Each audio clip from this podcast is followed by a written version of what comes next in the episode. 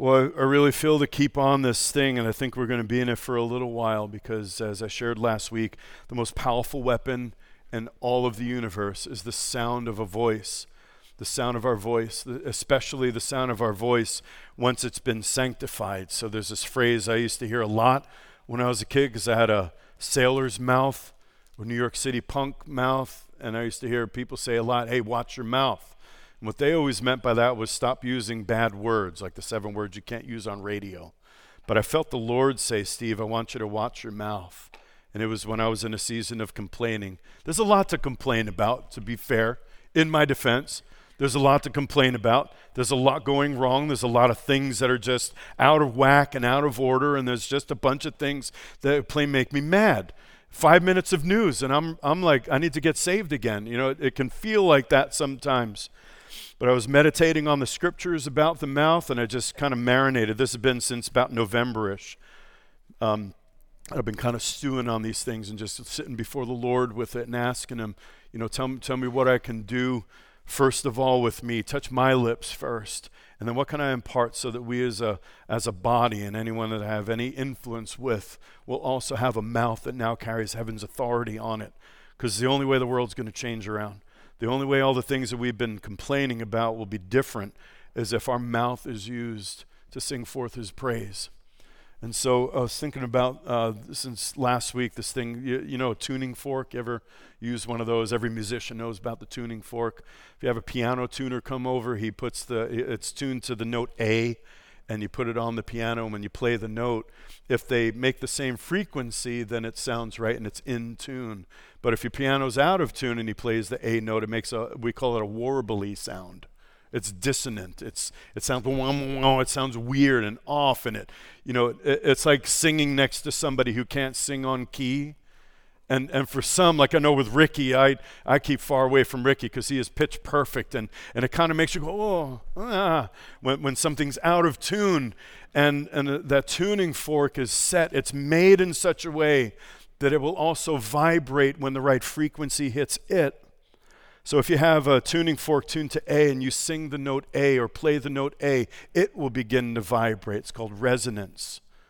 It resounds, it repeats the sound that it's hearing, and everything in the universe was wired that way. So we were looking at, uh, I've been in that passage in Isaiah 6 over and over again about those angels. They're, they're singing round and round the throne, the seraphim, Holy, holy, holy is the Lord Almighty. Heaven and earth, are full, the whole earth is filled with His glory, is filled with his glory. And I was thinking about how I don't often talk like the world is filled with his glory.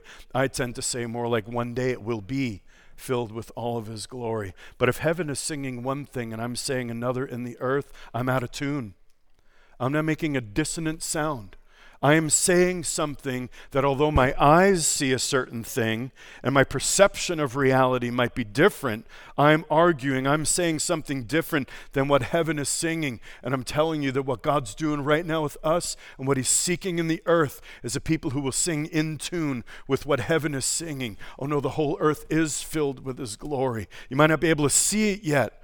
You know, if your ears, I don't know what it is that makes some better at hearing uh, when they're in tune and when they're not in tune. I don't know what the science is behind that, but God is seeking to make his people pitch perfect when it comes to the sound coming out of heaven. You know what's fascinating too is that the angels there were crying one to another, Holy, holy, holy is the Lord. It's like one sings heaven's song and the other one begins to reverberate and then sings it right back again. It's the same song going back and forth. You guys don't look anywhere near as fascinated with this as I am. So I'll just keep preaching to me. So, so what God's looking for is a tuning fork in the earth. You know that we were hardwired by God to be like that tuning fork in the earth? Let me put it another way in the air right now, and along the electromagnetic spectrum, there are radio waves spinning through this room right now, thousands of them at different frequencies. How do you get to hear with your natural ears what the sound is that's already there in the atmosphere? You got to have an instrument. I'm going to get a little old school. You got to have a radio. I'm going to have to update my technology applications someday. But you need a radio. You need something that can grab that frequency and then send the sound out. It's invisible. Those waves are invisible. but through the wonder of technology, which I still, I learned about it and I still don't get how it works. Through the wonder of that kind of technology, that which is invisible, that which is uh, silent to the natural ear becomes visible. You can hear it now. You can hear it now. And that's what we are. We're like those receptors, and we're our, our ministry. Do you know that the first ministry of every believer is our ministry to the Lord? That's first and foremost. The first high priest under the old covenant, a type and shadow of the one the things that were to come in us. God said, Set apart for me Aaron and his sons, that they might minister to me as priests. Oh, yeah, those priests were going to have a ministry for the people. They'd make sacrifices on their behalf, they'd worship on their behalf, they'd be praying 24 7 on their behalf. But their first ministry was their ministry to the Lord. So if you feel like your mouth has been out of tune with what heaven's singing, with that song that goes on up there, then the first place to get back in tune is to begin to sing to the Lord and begin to minister to the Lord and get our eyes off of these things below and fix our gaze on things above. When we begin to do that, all of a sudden we're like that piano tune, and, and the Holy Spirit starts cranking that string that's out of tune until it becomes right. Until you could sing the A, the note A. I can't, I don't know what it sounds like. Oh, and, and then and then that string begins to vibrate. Now we're saying what heaven is saying instead of our own agendas. I used to play in an orchestra, I played percussion. And at the beginning of every, you know, before when you, you're sitting out there in the seats, right, and before the conductor comes out, usually the lead violinist will come out, the first violin will come, and the whole orchestra is going to tune. And do you know what the instrument is that tunes the orchestra? Anybody know? Some of you know. You're, it's the oboe that you hear. I think that's A. I think I got it right and then everybody plays that note. And then they can go off of that to the other four notes that are on the violin. Those are the four notes played when you're tuning an orchestra. Sorry, I didn't mean to turn this into a music lesson, but it's fascinating. The oboe is always tuned to A, and because it's always making the right note, the whole orchestra can come into tune with one another. Now everybody is playing the same way. And a good conductor can tell when one instrument's a little bit out of tune. I've seen it happen in concerts. They just give a, they do it very subtle, but they'll look at one of the instruments hey, and, and point to them. And then you'll see like the violin will kind of take it down and pluck a little bit to get it back in tune. But it's that one note. All it takes is one oboe that never loses its tune to bring the whole orchestra into tune. That's what we're called to do when we go out in the world. That is our call. When we watch our mouth and we make sure we're using our mouth to glorify God, we go out and we set all the world that we have connection with. Anywhere that the sound of our voice will carry has the potential to get tuned back to heaven. That is what it looks like when the kingdom comes and the will of God is done on earth as it is in heaven. So let's take a look at the power of voice, the power of, of a mouth. When the voice of God spoke, everything came into existence. So it says, In the beginning, God created the heavens and the earth, and the earth was formless, which is another word of saying it was chaotic, it was dissonant, it had no order to it. It was, if you're into physics, it was entropy. Nothing came together, nothing worked. There's no life, there's no order to anything. It's just a bunch of meaningless chaos. It was formless and void. It was empty, there was nothing in it. It was just an empty vacuum and darkness was over the surface of the deep. So before God gets involved in our lives and anything to do with his created order, this is the condition. This is the natural condition of all things formless, void, and dark. Not fun. Not fun. And the Spirit of God was moving over the surface of the waters like a brooding hen. That's literally what it means. It was brooding like a hen who's watching out for her chicks, just watching over this thing and looking over it with love, looking over it. And instead of cursing that darkness and formless and void, he said, I got a plan. And I have the authority to do something about this. If we would believe that we actually have the authority to do something about the situations that we complain about, we'd stop complaining. The solution to ending complaining is to begin to view ourselves as the answer not the ones who say, hey, somebody's got to do something about this. But we become the answer to the thing that we're complaining about. And that's who God is. That is his nature. He's the answer to everything. He has an answer. Before there's a problem, He has a solution for it. He's just like that. So God said, Let there be light, and there was light. You know, there's a lot of ways that God could create. You know, He formed the man out of the dust of the earth. But for all of bringing things into existence, He spoke it into existence. The power of sound the power of first the voice of God, and as it reverberates throughout all of His creation, there is nothing more powerful than the voice of the Lord. The only thing that comes close to the voice of the Lord in power is His kids when we resound what heaven has spoken. Do you know, our authority gets mixed up and we lose some of our authority when we just kind of go out on our own. And there's a difference between being a resounder like that tuning fork and being an echo. I'll, I'll get back into this in a little while. An echo just kind of says, well, so and so said, and so I'm telling you this. But that tuning fork, something that can resonate and, and makes its own sound based on the vibes it's getting. We, we use a lot of terms. We, the 60s was full of a lot of great terms. Hey, I'm getting good vibes right now. Good vibrations. I'm getting good vibes right now. I mean, and, but heaven's got good vibes. If we pick up on the good vibes of heaven and we reverberate those out into the earth, there is authority on that. We don't have authority to just go and do whatever we want to do. Ask the sons of Sceva about that. If you're familiar with their story, these guys, they were Jewish and they heard about the name Jesus. They were exorcists and they saw Paul casting out demons and, and they went and tried to cast out this demon and said, We adjure you by Jesus, whom Paul preaches. So they didn't have a clue who Jesus was, certainly didn't have a living Christ in them. And they said, You know, by the Jesus whom Paul preaches.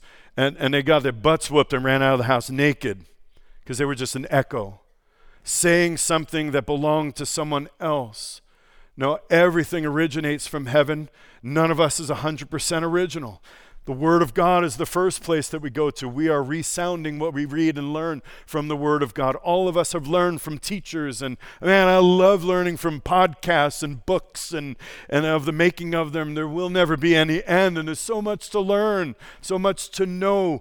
But until we have something that's taken form on the inside of us, words are like seeds. Till that seed takes root and we're bearing our own fruit from that word, it has no authority in it. So I'm going to tell you today the word today is we're going to find our voice so that we're not just echoes, but we actually have our own voice. Or we might be saying the same thing heaven is saying, but we're not saying it as those who don't embody that word already. We're to be first living epistles read of all men. And then we explain what's going on on the inside. Is this okay? You all tracking so far? Because then God said, God saw the light was good, and God separated the light from the darkness. That's what he does. Wherever light is, there can't be darkness. It really is just that simple. So, at the sound of his voice, chaos becomes order. Light dispels darkness, and nothing becomes everything. From nothing, God created things. You know, you know, I like to geek out, and forgive me if it's too much science. Some of you like it, like five of you rest of you are like, man, I, man I, I'm not in high school anymore. But no, they're finding new things. There's always something new, genuine science that are curious and exploring and learning. You know, in uh, it was 2017, they finally proved what Tesla said over a century ago that you can make actual matter from light. What? The only problem we have is that there's not enough power to generate the kind of ma- mass or what, I don't know. Now I'm lost. This is as far as I could go with it. You have to get like gamma ray level power to be able to do this, which is just one of the whole thing. You know, when God said, let there be light, it wasn't just red, orange, blue, green, indigo, and violet. He said, let there be light, and everything that exists came out of that from gamma rays, x rays, radio waves, all of it is there. Most of it comes out of the sun. Thank God all of it doesn't reach earth in that, but it's in there. It's that kind of power. And they found out that, you know what? You can make something from nothing by light. so, I, what, I, what I love about this, I used to be a science geek. I was on my way to be pre med, so my drinking schedule got in the way of organic chemistry, and that all fell apart. But God used it, and here I am. That's my testimony, by the way. There you go. I did it in 10 seconds flat. I love when the scriptures, which were written thousands of years ago, are already ahead of science. And we discover things that were written in the Word by so called ignorant ancient people. But what they had was a connection with heaven. They heard something, they understood something from God. You know, He sits upon the circle of the earth. There's never been a true believer who understood the Word who was a flat earther. It's always been round. It's been in the Psalms since 1000 BC. He sits on the circle of the earth. Come on, guys. It, this, this is why science is so important, why we shouldn't have slept through science class like, like a lot of y'all did. I could tell by your expression right now. And it's the same thing with light. The first thing he said was, Let there be light, and then everything that is came to be. So you go and start reading some scriptures about light. In the light of that, see what I did there? In the light of that, and you're going to see the wisdom of God and the power of God and the way that God just really is all. All things are from Him, all things are unto Him, all things are because of Him, everything is in Him. There's absolutely nothing. Absolutely nothing that exists that didn't begin with Him. Everything that's been created is still reverberating from the sound it first heard, but each has its own melody that sound comes out. It's not like we're just a bunch of robots and we just repeat words that we heard. Every one of us has a color on the spectrum. And he said, Let there be light, and it's not just Roy G. Biv, it's all of it. And some of us are just whacked out like ultraviolet's not even like mellow enough for you. And some of you are like, infrared crazy and even beyond that. And, and we manifest that light in different ways, but we're all still reverberating from that one thing when God said, Let there be light. Everything began to take shape from there. So we now know that matter can come from light, which is an absolute marvel of science. So let's take a look at the incarnation. If you turn to John chapter 1, I want to look at some things because if the power of God's word was such that everything came into existence. Then what happens when the one who created all things takes up residence on the inside of the heart of a person? And out of the abundance of that new heart, our mouth begins to speak. Now, what kind of power is in that? What authority do we now carry in the earth? And therefore, what responsibility do we have to the generation and the earth in which we live? So John said it in the beginning was the Word, and the Word was with God, and the Word was God. He was in the beginning with God, and all things came into being through him, and apart from him, nothing came into being that has come into being. Just in case you wondered what all things means, it means there's nothing that's not in all things. In him was life, and the life was the light of men. The light shines in the darkness, and the darkness did not comprehend it. And the Word became flesh and dwelt among us, and we saw his glory glory as of the only begotten from the Father, full of grace and truth. So, everything comes from inside of God. It's out of the abundance of our heart that our mouth speaks. It was out of the abundance of God's heart that everything came into existence. So, what did God speak? Out of the abundance of His heart, God spoke the incarnation. He named him Jesus. And what was he? He was embodied in the form of grace and truth, the redeemed mouth. When we're watching our mouth, the redeemed mouth is bent towards speaking grace and speaking truth. We'll dig in on that as we go through this series together, as we really look at how important what comes out of us is grace and truth. If our word is not filled with grace, if our words are not filled with truth, then we become a dissonant sound in the earth. If we're speaking the truth without grace, or the truth without love, as the scripture puts it in another place, then we're not speaking the truth anymore. We're speaking our own truth or if we speak grace without the truth and we're, we're offering forgiveness where there's not forgiveness yet. We're offering mercy where somebody hasn't yet. They're, they're still under judgment. They're still under all kinds of things. And we, we don't just get to say whatever we feel like saying. We get to speak as oracles of God because Christ in us has a word filled with grace and truth. And all of the communication Jesus did, Everything was motivated by love. We all agree on that? Not a single thing Jesus said, not a single thing he did that wasn't motivated by love. He was love incarnate, he was the perfection of love. And so he spoke words to the down and out. He spoke words to drunkards and so on that made them feel loved, and he, he gathered disciples because of that. But out of that same mouth, he called Pharisees a brood of vipers. And he used his mouth in a way that he was speaking what heaven was speaking about things. And that's how, how he walked the earth. So our words carry the highest authority when we sing whatever song heaven is singing. We sing the song that heaven's singing. I highly recommend to you a study in Revelation. This is a good time to read Revelation with all the stuff that's being talked about with Revelation. You know, I think we're on the eighth Antichrist of my lifetime right now. All right? Now we know, we have an updated version of the mark of the beast now, and it's not our social security number anymore. Anyway, I don't want to get off on that. It's a good time to read Revelation. You know we'll find when we read it? You're not going to be able to flip but two pages before there's more singing and rejoicing, before there's more celebration, before there's more. This is what lo- it looks like when our heart gets filled with what Jesus is like, with what God is like. And we're going to find that in the revelation, it's not the revelation of the Antichrist, the revelation of Jesus Christ. And we get filled with that, and we find because our heart's now filled with that, there's a very different message coming out of our mouth. Because frankly, to speak to people that aren't in the room with us doesn't make a whole lot of sense. But to speak to those who are in front of us with grace and truth, now we're going to begin to see authority on our words. I believe that we are coming into days where we're going to see the greatest harvest that we've ever seen. We're already in it. We are already in it.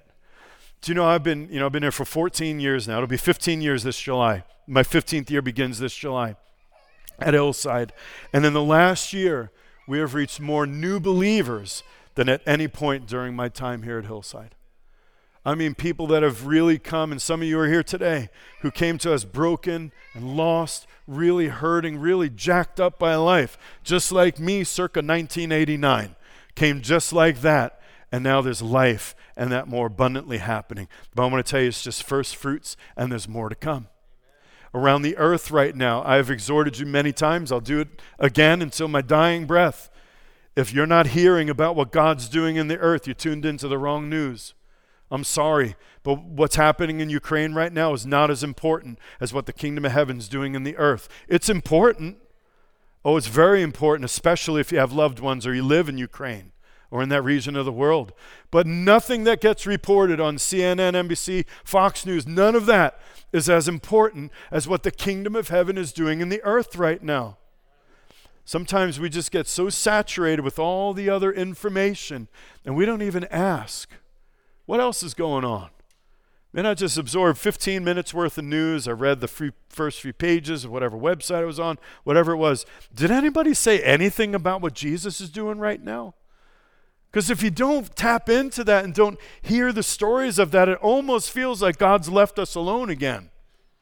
And He said, I'll never leave you, I'll never forsake you. We've got to start filling our heart with good news, not to avoid. You know what? I'll tell you this Faith has nothing to do with ignoring what needs to be changed.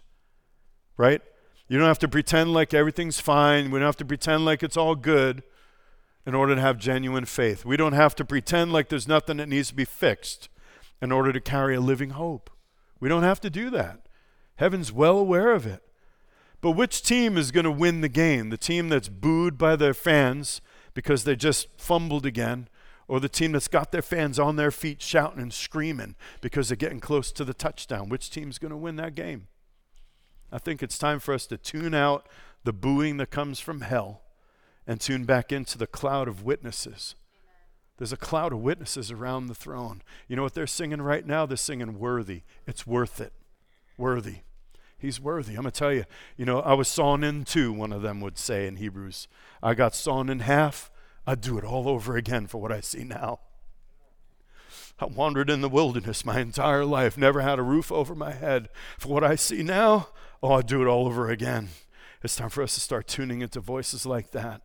You know, start watching, if you're interested in the war in Ukraine, keep watching those videos of the church worshiping the subway. Keep watching those videos of those saints who are boldly singing and proclaiming the gospel and haven't slowed down even while the shelling's destroying their city. That's kind of news that we should be tuned into. What's heaven up to? And then we begin to sing the song that heaven is singing. It's never filled with anxiety. It's never filled with worry. It's not even filled with anger. The wrath of God was satisfied on the cross. We sing about it every Easter. The wrath of God was satisfied. Was it? Just checking to see if we believe and we agree on some things. The wrath of God's been satisfied. He's not waiting to pour it out on the earth. It's been satisfied already. Let's go preach good news. Even the earth is caught up to the day in which we live right now. Did you know that? The earth is caught on. Paul said in Romans that the earth is groaning for the manifestations of the sons of God. The earth wants to see us remember who we are in this world that we are as he is, so are we in this earth. The earth is doing that. It's, it's, it's caught up to the day in which we now live. Take a look at this. And the, we, we've been called to this, to the general assembly, to the church of the firstborn in heaven, and to God, the judge of all, and to the spirits of the righteous made perfect. That's further on down in Hebrews 12. The spirits of the righteous made perfect. How many of you are perfect? This feels like a trap question. Thank you for raising your hand. Michael, you've read the Bible and you're not afraid of it. How many of you have Christ in you? A little bit braver about answering that one. You're perfect. You are? You can argue with the Bible if you want to. I'm not going to argue back on its behalf. When we disagree with the Word of God, it's right, we're wrong. How many of you are sinners saved by grace? oh, man. Nope. You used to be a sinner, then you got saved by the grace of God. Now you're a saint. Every one of these letters written to us, to the saints which are in Ephesus. You don't have to wait until you've done a miracle and lived a certain life to get a frisbee over your head on a stained glass window. All of you who didn't grow up Catholic, you're like, what's that? That's who did? Oh, Lutherans, you got those frisbees too, like that? It's meant to be the glory of God, I think, or something like that. But no, you are a saint. It's just that the reality on earth hasn't caught up to heaven's reality. That is literally what we are. We're perfect. We're perfect. To the spirits of the righteous made perfect. Nobody is perfect, but only God is perfect. God said, to the spirits of the righteous made perfect. Just like the angels singing in heaven in, 700 BC. Holy, holy, holy is the Lord God Almighty. The whole earth is filled with His glory. Is it? Is Ukraine filled with His glory right now while buildings are crumbling down? Yes, it is. Just can't see it yet with these eyes. Heaven's reality is there waiting for people in the earth to reverb with what heaven's speaking about it. Same thing with any issue in our lives, in our hearts. If we continue to say, for example, we're sick, we're suffering with an ongoing thing, and we keep saying, oh, it's hopeless, I'm going to die from this thing, the prognosis of the doctors says I've got three months to live, guess what? We say that with our mouth because we believe it in our heart, and it can become. I'm going to be very, I'm going to tread very carefully here. I'm not suggesting, let me throw the disclaimer out. I've known many people who have died in faith. I buried a good friend who died in faith. He died believing that even now, the doctor said, This is it. When they unplug this thing, I'm going to die. Even now, I believe he can heal me. Many people have died in faith. But for we who are living, there's only one correct posture, and that's to say what heaven is speaking. What's heaven declaring over my life right now? And until what I see in the earth matches what I already know to be true in heaven, the only thing that's going to come out of my mouth is agreeing with what heaven has said. So, I'm perfect. I had us do this here one time. We were singing that song, You are holy, oh so holy. And we were singing it to the Lord, and I got up and I felt this from the Lord, and I'd never thought of it like this before. That's a scary moment when you just get a download from heaven. The Lord says, Say it. And if you're a student of the word like I am, so, but I haven't had a chance to study that yet. He said, It's time right now. I want you to do this. So I did. And I said, Look, we're temples of the Holy Spirit. We are saints of God. So, how about we turn this around and we sing to the God who's living in the temple inside of us? I am holy, oh, so holy. Do you know what's going to happen? Instead of me focusing so much on the things that haven't yet lined up and don't measure up to Christ, I'm going to be feeding that part of me that is alive to God. And I'm going to be declaring the things that are not as though they were, as though they were. The, the earth itself, do you know, sometimes the earth is wiser than us. The earth is caught up to the new covenant because the earth received the blood of Jesus when he literally poured out his heart on the cross, every drop of blood in his body. When the last drop had spilled and he said, It is finished, the earth absorbed his blood. A few thousand years before that, the very first human being who died, Abel, spilled his blood into the ground. Only his was a murder. And when God came to Abel, or God came to Cain, he said, Hey, Cain, where's your brother? Cain said, well, Am I my brother's keeper? I don't know. And God said, I hear the sound of his blood. His blood cries out to me from the earth. And what's Abel's blood crying out for? Justice. Abel's blood said, I've been murdered. It is unjust. And so Cain was cursed, or his offspring were cursed as a result of that. Abel's blood was crying out for vengeance. What did Jesus' blood cry out? We, to Jesus, the mediator of a new covenant, and to the sprinkled blood, which speaks better than the blood of Abel. If you've studied Hebrews, you know what that sprinkling's all about. Jesus came to the, not the type and shadow tabernacle in the earth, but to the real temple in heaven, the tabernacle in heaven. And his blood was sprinkled on what? The mercy seat. When the earth absorbed Jesus' blood, do you know what the earth is crying out now as a result? Mercy. Mercy. The mercy seat's wide open. There's no cherubim guarding the way to the Holy of Holies anymore. You're, the way to paradise is open again. It speaks better things than the blood of Abel. It's crying out mercy, grace, truth, life. That's what the earth is crying out. It's time we reverb like the earth is and make the earth stop groaning for the manifestation of the sons of God. Let's manifest what we are sons and daughters of God who tune into heaven's agenda and speak good news. I'm going to tell you right now the thing the world's missing is saints of God preaching good news. And I'm not going to do a show of hands right now. But if we, before we go and complain about what anyone else is not doing, from government all the way on through to our neighbor, when was the last time we preached good news? When was the last time we looked somebody in the eye who was lost and broken and destitute? Somebody who was hungry for something missing in their lives, somebody filled with anxiety, somebody filled with whatever it is, somebody who's at that breaking point moment, looked them in the eyes and said, I have good news for you. Let me tell you about my Jesus. That's what the world's missing. There should be a billion voices in the earth right now resounding the sound of good news. How will they hear unless someone preaches to them? Romans says. There's got to be a sound from our voice, like the sound of Jesus' blood in the earth, which says, Mercy is yours. God is going to restore. God is able to heal. He's able to save. He's able to deliver.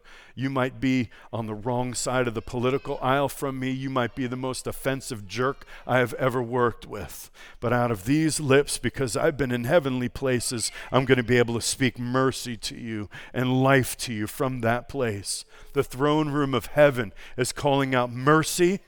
And the good news is it's triumphed over judgment. Mercy rejoices over judgment, is actually the phrase. It's so triumphed that it's singing and dancing a victory song over the dead body of judgment, which was crucified in Christ. Hallelujah. Now, when we get in harmony with that message, now the knowledge of the glory of the Lord fills the earth. Because the whole earth is filled with His glory, it's just not everybody knows that yet. And so we behave in such a way as if God's glory isn't here as if God's abandoned us. The blind watchmaker, as the agnostics believe. You know, he, maybe he started the earth, but he's not actively involved in it in any way. And we, we dispense with all of that. We can see the glory of the Lord, and now our vision for what life can be comes up so much higher. And that's why God said, Let us make man in our image according to our likeness. Why? Because he wanted the whole earth to be filled with the knowledge of his glory. God's glory is evident. He is self evident, holy, holy, holy. He is self evidently full of glory. But to have that invisible attribute of God made visible in the earth, He made us in His image and in His likeness. Those are two different words. In His image would be like saying, hey, he looks more like his father every day. He's a spitting image of his dad. That's what the word image is like. It's the same word used to describe idols throughout the scriptures. It's an idol, it's like a physical representation of what something looks like.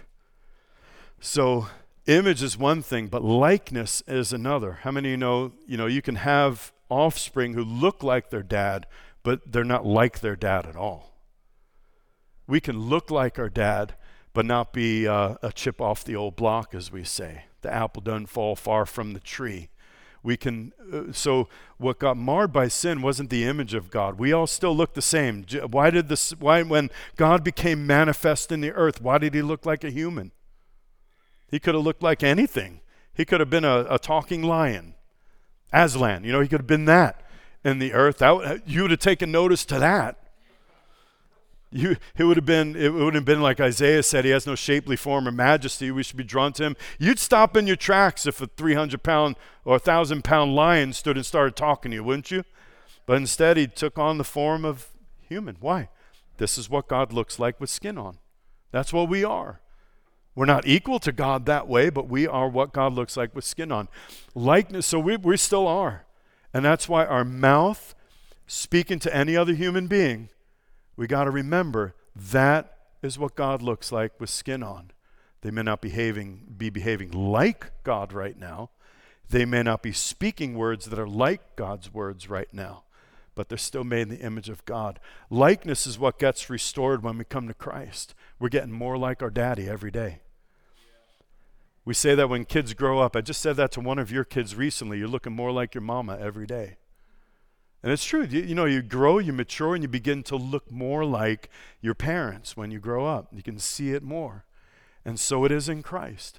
We're newborn babes, we don't look a whole lot like him. Our likeness isn't, uh, meaning his attributes, his ways. But the more we grow in him, the more we are in his likeness every day if we continue to grow.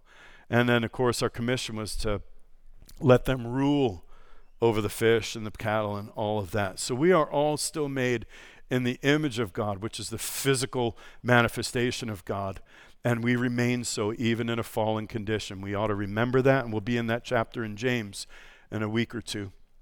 That when we speak to people, if we curse them, we are cursing something that's made in the image of God. Okay? So that's this is where watch your mouth comes into play. And we'll we'll talk about how to cultivate some things in our heart so that when we look at others, we're able to look at what Christ in them can do rather than what they look like and behave like right now. How to see beyond the behavior, how to see beyond the facade of unlike godness that we're encountering and speak something that doesn't exist yet.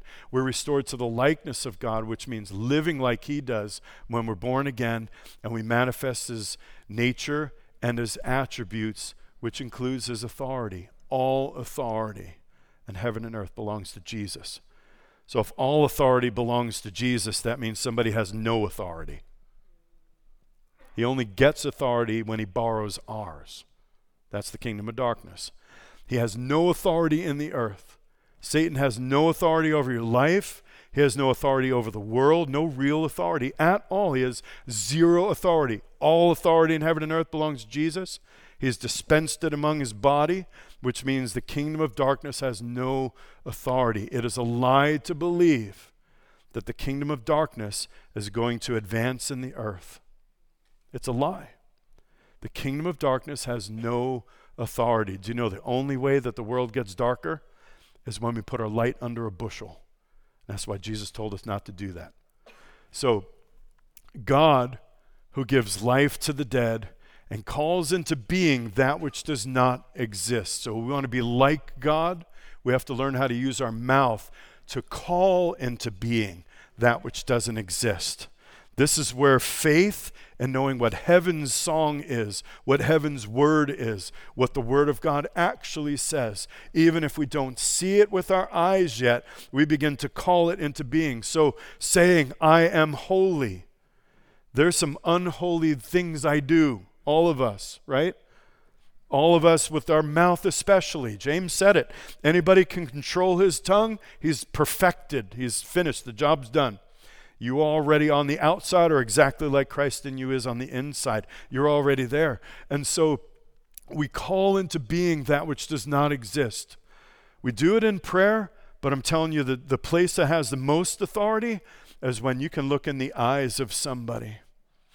Try this next time you get face to face with somebody who is depressed look them square in the face and just say, I see better things ahead for you. I see better things than what I hear you saying with your mouth right now. I know that you've come to believe certain things about yourself because of the things that have happened, and maybe you feel like you're not worthy sometimes, and the anger and the anxiety and all of those kind of things hit the forefront of your mind. But I could tell you that I see better things because Christ in you is doing a work on the inside that you haven't seen yet and it's coming and it's inevitable. It's as inevitable as spring. It's as inevitable as the grass and everything getting greener right now. It's coming. Be patient, watch for it, but don't lose hope because it's not going to go away. Do we begin to use our mouth to speak like that? We use the authority that's on our mouth to declare what God sees. How many of you know that requires sometimes very prophetic vision? I've worked with some of those people too. I've encountered some of those people too. I've had some of those people in church too. That you're just not there yet, and the thing that's spilling out of your mouth right now and your actions right now are about as demonic as, as the devil himself. But I can see through all that because in you right now is Christ in you, the hope of glory. And I'm going to begin to speak into that. I'm going to bless that. I'm going to call your attention to that. This, I believe, is the key to parenting. I'm going to keep calling attention to what's on the inside of you that hasn't had a chance to manifest yet. And I'm going to keep my eyes fixed on that.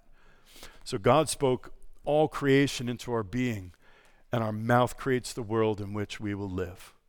That's what our mouth does. Kris Vallotton says it really well. Worlds create worlds. Words create worlds. That's a tough one to say.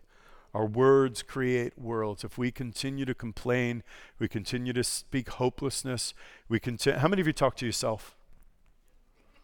See, now I got all the hands raised. We all do.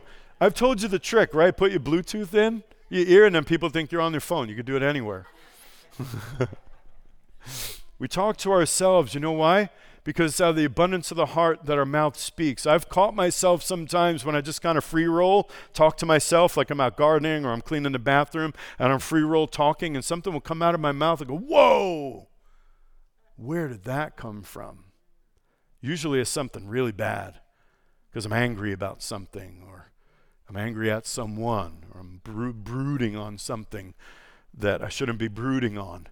And I start to argue. You ever, you ever, you talk to yourself. Do you ever argue with people that aren't in the room? You finish in the argument because you thought of something much more clever than what you said when you said, when you just admit. And you think of a more clever response later on.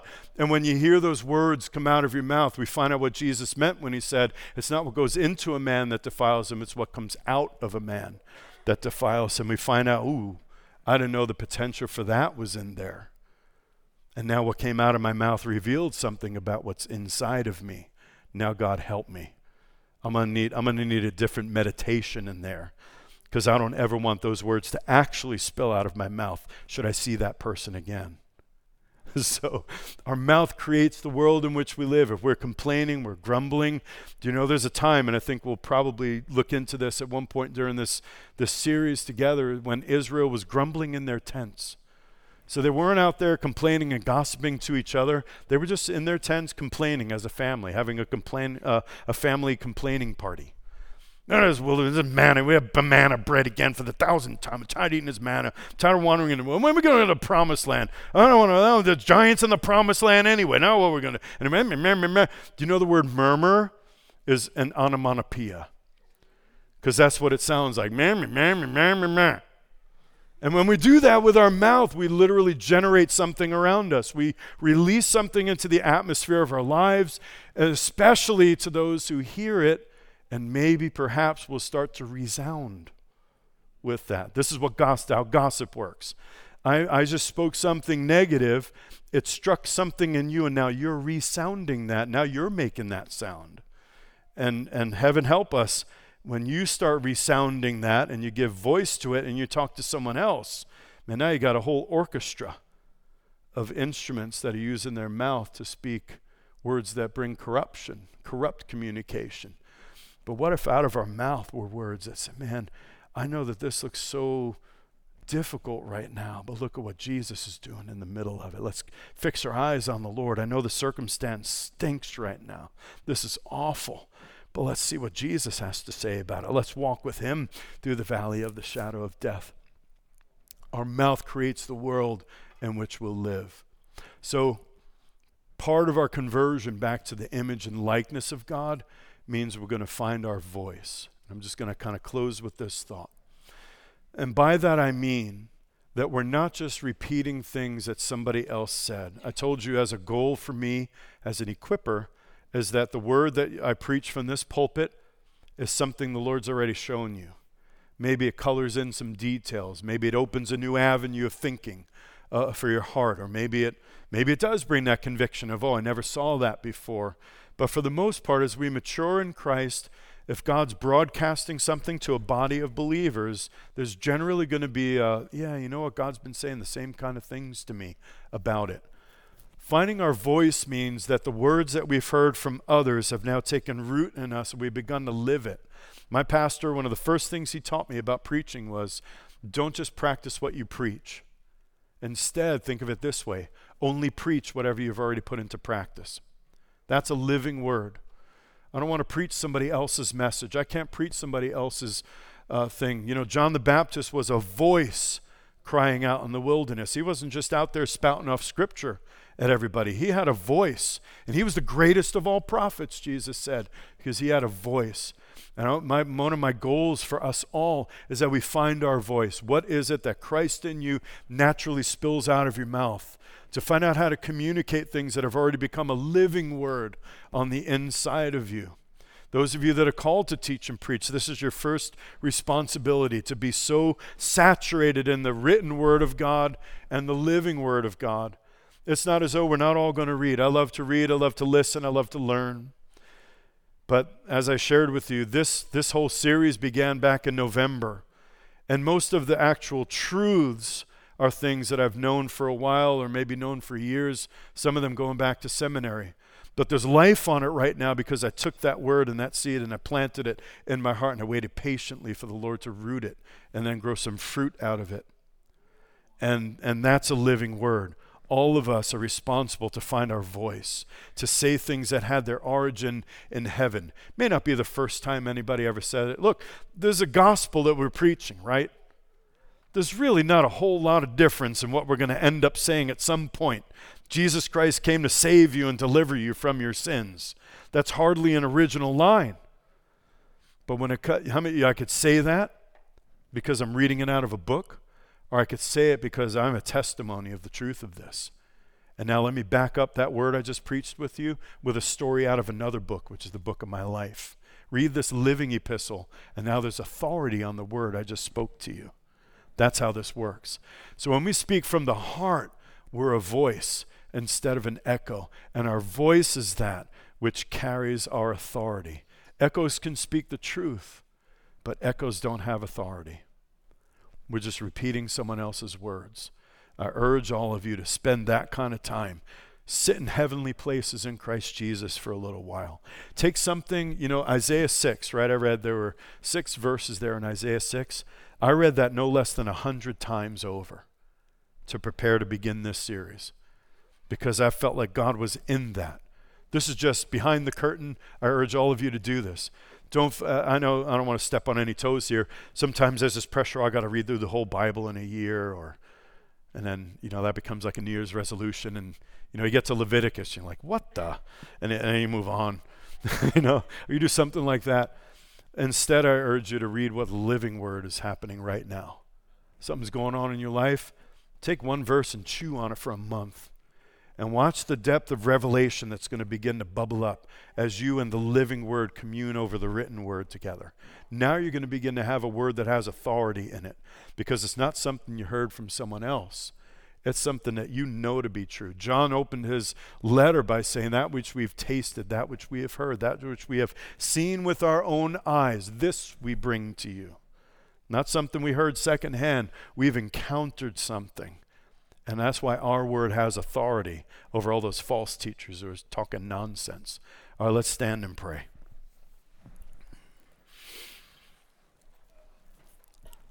Father, we pray that you would so open up the eyes of our understanding, that you'd open up the inner man to all of what it is that you're speaking, that we would have no doubt what heaven's communication is in this hour, and that we would be those who carry a living word burning like fire shut up in our bones. In fact, I pray that our time of communion with you in the secret place our time of fellowship with you, even together with all the saints, would be filled with such a fire from heaven that the words that we speak would be uncontainable and that they would be filled with life and that more abundantly.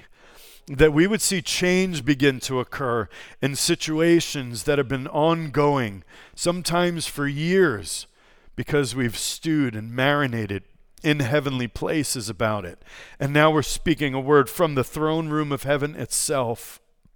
I pray you'd put a guard on our mouth. Help us to watch our mouth and keep a guard on it that we would only open our lips when our mouth is going to show forth your praise. Holy Spirit, come and put a cold to our lips as you did for Isaiah, that we would have a ministry that transforms a ministry that doesn't need a lot of arguing, a lot of convincing, a lot of word dynamics, but a simple word that brings life, an anointing on it that breaks yokes. Holy Spirit, come and anoint us to preach good news. Hallelujah.